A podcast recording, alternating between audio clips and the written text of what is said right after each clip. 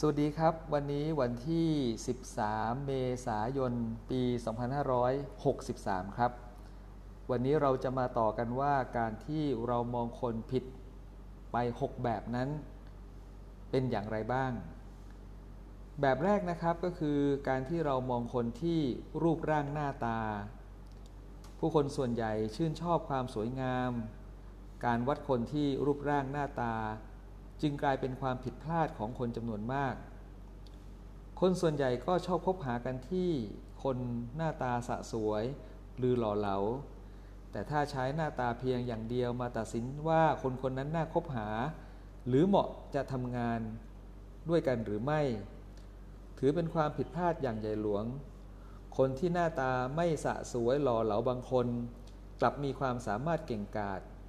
คนที่หน้าตาหน้าดึงดูดบางคน กลับสวยแต่รูปจูบไม่หอม หากเลือกคนที่หน้าตาเพียอย่างเดียว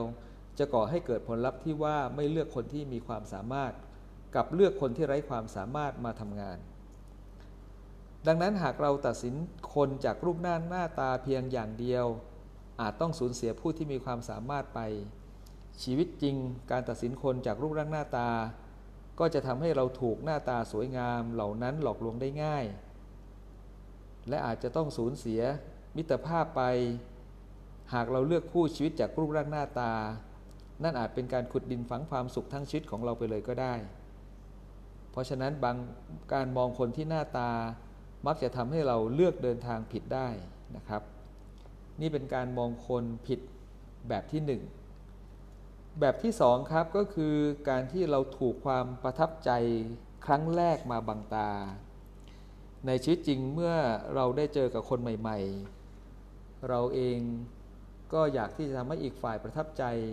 ในการพบครั้งแรก ความประทับใจที่ดีครั้งแรก บางครั้งก็จะเป็นนิสัยโดยธรรมชาติของผู้คนแะบางครั้งก็เป็นการเสแสร้งขึ้นมา การที่เราจะมองคนผู้หนึ่งได้อย่างทะลุปโปร่งได้ ต้องอย่าให้การกระทำครั้งแรกของเขา มาหลอกลวงหรือบังตาของเราได้ คนบางคนไม่มีความรับผิดชอบ แต่ก็แกล้งทำเป็นรับผิดชอบ ชี้แนะให้คนอื่นปรับปรุงตัว บางคนทำตัวเป็นคนรักชาติ แต่พอต้องเผชิญกับปัญหาจริง ๆ กับเลี่ยงไป บางคนดูภายนอกเป็นคนกล้าได้กล้าเสีย บอกว่าเราพี่น้องกัน แต่พอประสบปัญหาเข้าจริง ๆ กลับหาตัวไม่เจอ หรือต่อให้เจอ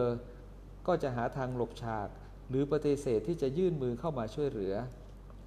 คนบางคนดูภายนอกดูงามสง่า ดูเป็นสุภาพบุรุษ แต่กลับแอบทำเรื่องสกปรกช่วยช้า จึงกล่าวได้ว่า แต่ละคนมีหน้ากากสำหรับใช้ชีวิตที่แตกต่างหลากหลาย บางคนถึงขั้นมีหน้ากากเปล่ามากมาย และมักสวมมันเพื่อปกปิดแซงทำตัวเป็นคนดีเป็นสุภาพบุรุษ หากเราหลงเชื่อแค่ความประทับใจครั้งแรก ที่อีกฝ่ายทำให้เรารู้สึก เราอาจถูกการเสแสร้งนั้นบังตา และทำให้เราเป็นฝ่ายที่ถูกควบคุม การที่เราจะเข้าใจคนนั้นต้องสังเกตสิ่งที่เขาพูด สิ่งที่เขาทำกระขณะทำงาน เพราะเป็นตอนที่เขาเองเนี่ยไม่สามารถเสแสร้งได้ ดังนั้นเมื่อสนทนากับผู้อื่น ต้องพิจารณาและสังเกตอีกฝ่ายให้ละเอียด อย่าตกหลุมพรางการเสแสร้ง